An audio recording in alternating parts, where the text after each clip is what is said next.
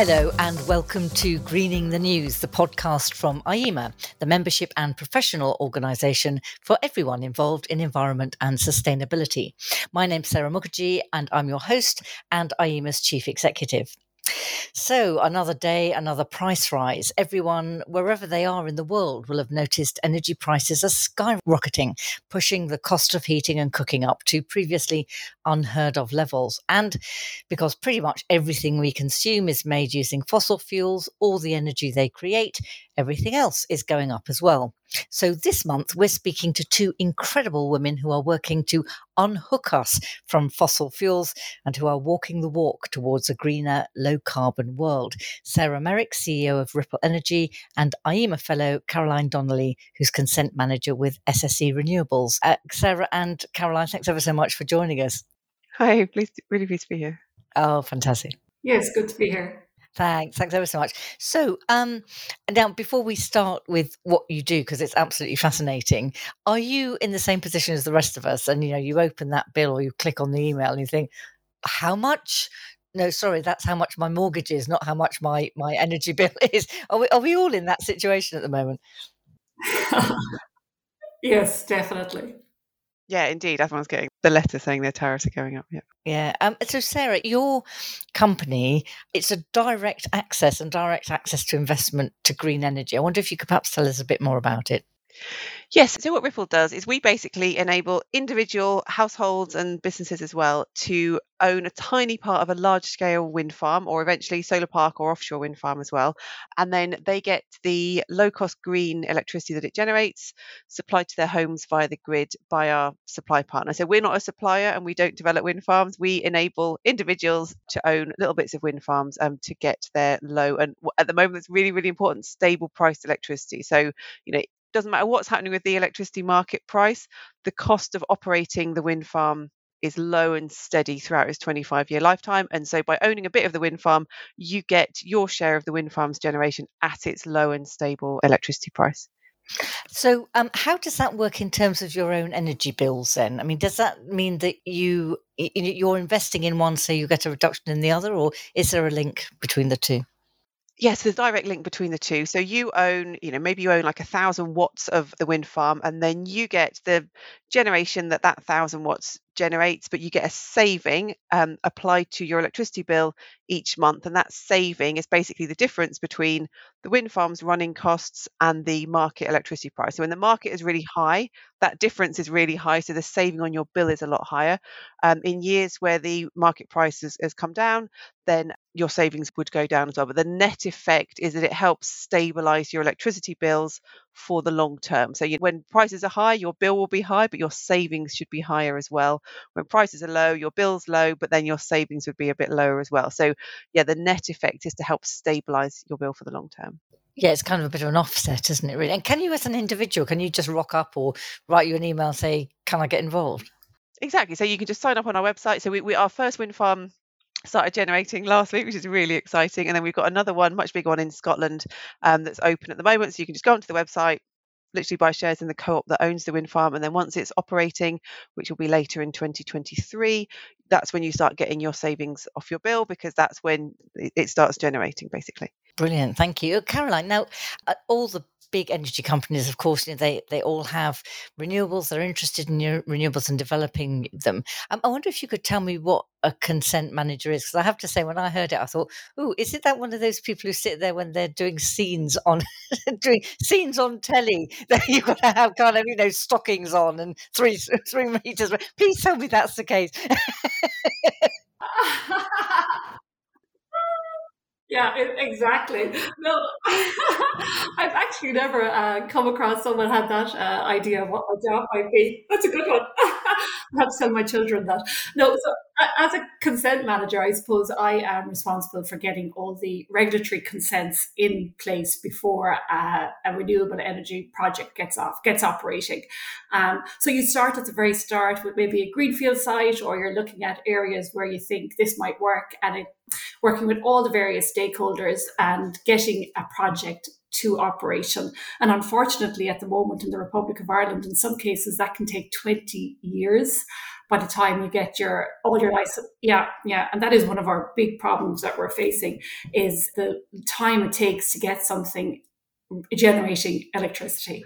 So we start, you know, at the start with all our various um, maybe landowners or um, whoever the stakeholders are, and get to a situation where you can actually deliver uh, electricity. It's a, a, long and onerous process at the moment, but hopefully it is something that will change. And given the horrific events that are happening at the moment, we're hoping that this will be a driver to reduce our um, dependency on imported fossil fuels. So, why is it taking so long? I mean, 20 years, that's a generation, isn't it? It's like you're handing down, here you are, my son or daughter.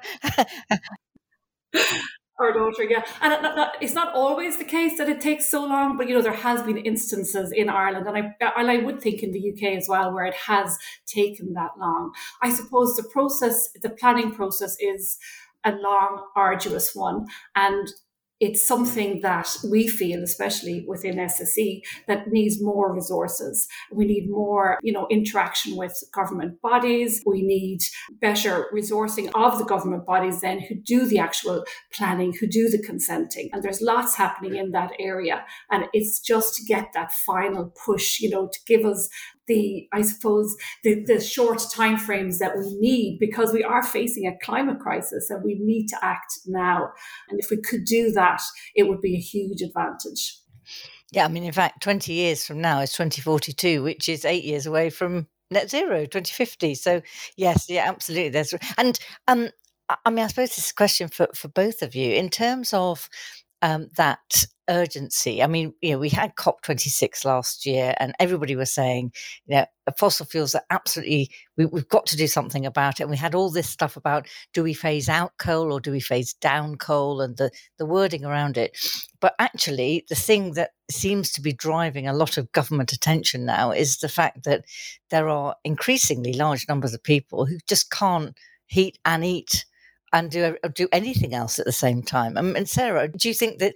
I mean, have you seen interest increased in as a result of this current crisis? Yeah, we, we absolutely have. So I think you know at times like this, as you as you said, you know, energy costs are just going through the roof, and and that's leading to a real you know cost of energy crisis as well. So yeah, we're absolutely seeing more people wanting to you know, just seeing the benefits of owning their own source of low but stable priced electricity, as well as obviously, you know, all, all the benefits you get in terms of reductions in carbon emissions as well. So I think the, the the energy crisis is really sort of driving you know government action it's sort of forcing their hand a bit in terms of you know ramping up you know all these things that they should have been doing for the last 5 or 10 years that they haven't been doing so you know whether or not it you know, improving energy efficiency in people's homes, allowing more onshore wind farms and solar parks, particularly in England, to get consented. So there's been hardly any onshore wind farms consented in, in England over the last sort of five or eight years. It's absolutely crazy when it's you know it's, it's the UK's cheapest source of power, but but you just can't get new projects consented. But we're hoping that that will change um, in in the next few weeks and, and, then it will start getting eased because you know there are lots of projects that are kind of you know they're nearly ready to go it wouldn't take much work for them to, to, to be able to start construction and you know if they could if all those wind farms and those solar parks could be um, built and, and, and, generated, they would generate enough electricity to switch. I think it's about 4.8 million homes onto you know powering their home but also powering being able to switch from a gas boiler to a heat pump and generating enough electricity to power their heat pump and also switching away from um, uh, you know petrol or diesel car to an electric car and powering your electric car so you could have a sort of you know complete zero carbon household you could get you know nearly 5 million households all powered just with the green electricity that, that these wind and solar farms that are currently blocked could deliver. And Caroline, I mean, you're talking about how long it takes to get you know, that sort of consent. I'm just thinking in terms of this, um, you know, this energy crisis, and of course, you know, there are people who are saying, "Well, this is all very well, but you know, this is my land that you're asking to to do it on. I'm not so sure about it. It's going to blight the landscape." You know, all the things that we have heard um, to Sarah's point about why people are not so keen about onshore wind. I mean, do you think this will change the dial from that point of view? Because if you've got, you know, at the moment, if you're looking at fossil fuel related energy only going in one direction, then presumably wind farms start looking more attractive from all points of view. Yes, I would think it, it, will. But I mean, at the moment, if you look at recent surveys, the majority of people in Ireland are supportive of onshore wind and offshore wind. And there is quite strict guidelines about where you can put your wind farms. Um, so, you know, in theory, and if you start with the public at the very outset, you should have their support all the way through. And if you um, site your wind farm in, you know, a correct location with public support, with community support, then um, that should ease the process. Like we have the technology to achieve, as Sarah was saying, a low carbon, even a net zero uh, future. We have the resources, we have the skills, we have the experience. What we lack is a policy system that will enable the successful and cost effective and rapid deployment of renewable electricity. You know, we have everything is lined up. We're just missing that that last piece, shall I say. Like Ireland is a leader in integrating renewable energy into our electricity systems. We've one of the world's most successful onshore wind industry, um, and we could do so much more. We, we are facing a climate crisis, and I think, given what the, the horrific events that are happening at the moment, the whole international panel on climate change, that last report was kind of lost. But that gives you know a stark warning as to where we're going if we don't change and I think if we all come together, we use the resources that we have, we can achieve so much. And so um, it, it's interesting, isn't it? Because in Ireland and in the UK, it seems to be the same. The blockers seem to be the same. I mean, Sarah, is that fair to say? It's that policy piece that we just haven't got quite right yet.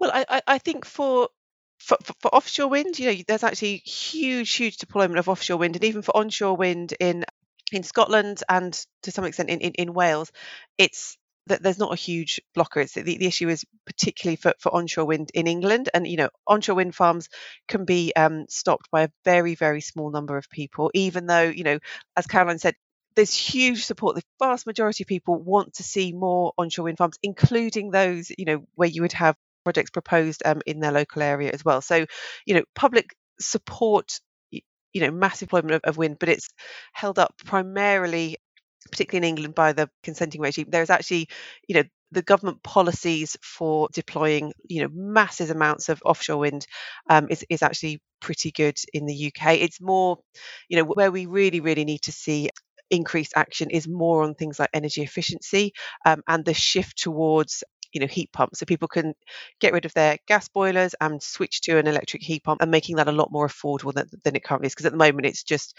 you know it's way too expensive for, for the vast majority of people to be able to um to afford now it's interesting you mentioned heat pumps. I'll be interested to see what, both of you think because it, you see in the press that you need to be living in a stately home in order to get a heat pump big enough to make any difference, and otherwise you're consigned to lukewarm baths until the end of time. I mean, is is that fair, um, or, or you know, should we be looking at a different scale for heat pumps, maybe on a community scale or something like that?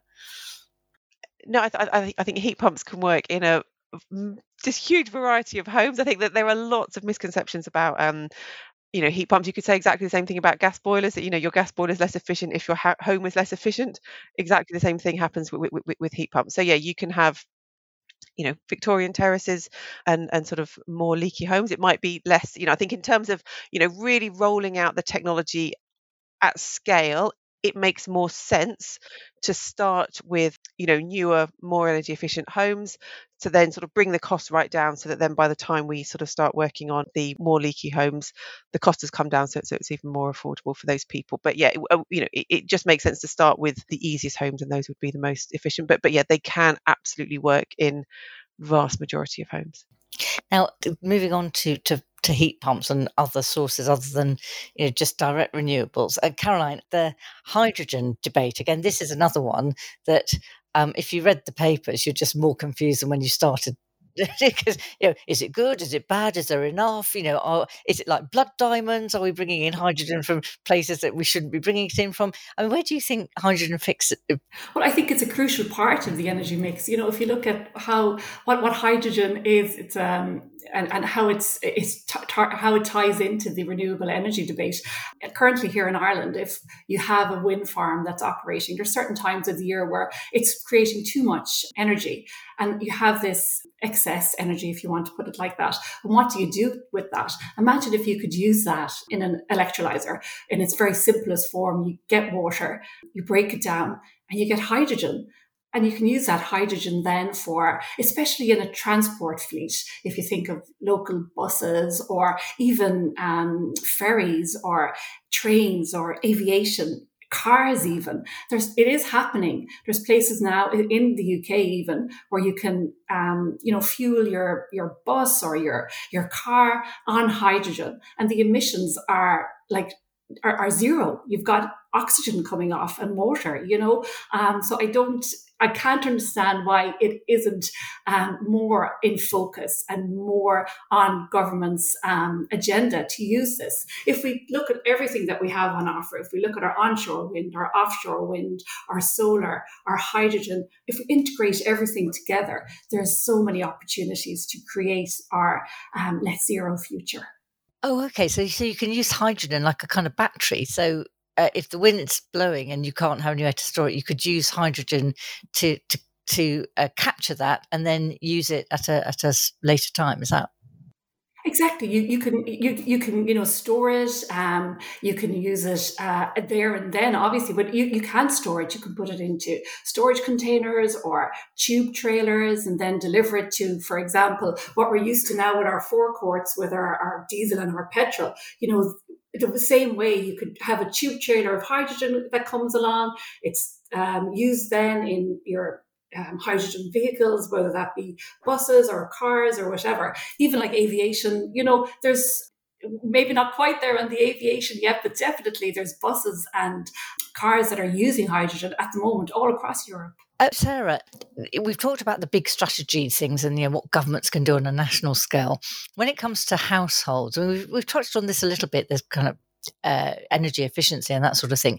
But what is, you know, are there a couple of things? I mean, often there are just two or three things that if you did it, it would make quite a big difference in terms of like domestic heating. What are the couple of things that governments could do to make a big difference in changing our energy efficiency and our and unhooking us from fossil fuels? Yes, you know, it, it's all the sort of boring and unsexy things, but that actually, that, you know, that we should have been doing um, really easy things people can do. You know, if you've got a combi boiler, you can just reduce the flow temperature, um, and and that can reduce your um, the amount of gas that your gas boiler uses by sort of six to eight percent. You know, you can do that in a few minutes. It doesn't work if you've got a hot water tank system, but if you've got a combi boiler like so many households have, you can just reduce reduce the flow temperatures and, and, and it can work really well. You know, really boring energy efficiency stuff like you know getting dub- double glazing insulating your roof better insulating your um your walls fixing that draft that you've got going around your front door you know it's all these things that you've been sort of meaning to get round to um, but i think you know at the moment there's a real role for government to tell people i think you know previously there's been a big focus on you know energy efficiency is about climate change but actually you know that there's now a really, really urgent and pressing need with, with electricity and energy prices being what they are to just help people you know see the changes that they can make. You know they can make quite significant um, reductions in the amount of um, you know gas and electricity they use which then would obviously reduce their gas and electricity bill as well. You know sort of not forgetting about emissions but you know even from a bill um, and sort of affordability perspective, you know, people can or governments can help households by just you know arming them with the information that they need to do these you know relatively basic things that can reduce their um, energy bills um, pretty substantially. Obviously, then we do need to be getting into you know shifting to heat pumps, you know houses that, that, are sort of heated by oil, you know, they may see the biggest savings there as well. So there, there, there's a whole raft of measures that people can take, and lots of them are simple. Some of them do have an upfront cost, in which case, you know, there's, again, there's a role for government to, to make those more affordable. But you know, all, all the sort of you know, I think there's such a huge need at the moment for government to be helping people understand how they can reduce their energy costs because it's a really, really pressing need at the moment. I, am loving this discussion. Um, and just while we have the floor, we'd love to hear from you, our IEMA members and listeners, uh, about what you're doing to address your energy bills. Uh, do you, are you are you a bit light green? Are you just putting on a couple of extra jumpers, or just you know, getting upset about the costs of the, your bills, or are you installing heat pumps? Are you going completely off grid? Do email me at sarah.mukherjee, that's M U K H E R J E E, at iema.net. We'd love to hear from you and feature your voices and your thoughts in the next podcast. Guys, before we realize time is kind of against us, but uh, just in the last couple of minutes, can I just ask you uh, a little bit about what we haven't talked about? Is, of course, yes, uh, renewable energy is is more attractive, but potentially so is fossil fuels. And we've already heard that some governments are thinking about reintroducing fracking or looking at oil exploration, which of course is now economically viable in a way that hasn't been before. Um, and Caroline, is this something that concerns you that as well as we're increasing renewables, we're also going to increase our fossil fuel production as well? Well, it does because you know we're either facing a climate crisis or we're not. And if we do believe and we look at the scientific facts, we are facing a climate crisis, we're facing a nature crisis, and an energy security crisis. And the only way out of that is to leave the past behind us, leave the fossil fuels in the ground, and go the renewable route. You know, for decades now, we've been told about what's happening in the world. And if we truly believe that and we look at the facts, then we can't go back to where we were with fossil fuels. It's a no brainer to accelerate the deployment of renewables. Mm. And, and Sarah, I mean, do you do you think there's a danger we could be going back down a fossil fuel route? Um, I mean, obviously there are some um, uh, so, so, some players in the market that want to try and revive fracking and in- increase, um, uh, you know, oil and gas production in the North Sea. But ultimately, you know, the vast majority of people in the, you know, or, or, you know massive companies in, in, the industry they know the future is in clean power. It's the cheapest source of, of, of power. They know you know they know which road they're on and ultimately um, it just seems to be a massive distraction. You know the, the, the, arguments coming back in the in the uk about fracking um, you know fracking was stopped in the uk not necessarily on environmental grounds but um, on, on other grounds you know that that doesn't change um, and you know, we were talking earlier on about getting consents for um, for onshore wind. You know, getting consents for you know massive rollout of fracking in in in England and southern England in particular. It, you know it's really hard to see that happening, and so ultimately it's a huge distraction. And yeah, the focus is you know the, the way forward is so clear, and that is a renewable, clean energy future. Um, yeah, people trying to you know revive um, very very tired and old arguments about you know fracking it is just um it's just a huge distraction and um i i, I can't see it um going very well because it's not um you know it, it's just so against the direction of the whole of the um of the energy industry um and you know even from an investment perspective do you know what i mean? It, it, it wind and solar are the cheapest sources of power so yeah, ga- ga- gas is on its way out in the long term anyway. So yeah, I I, I can't see it being a, a huge thing, just a distraction.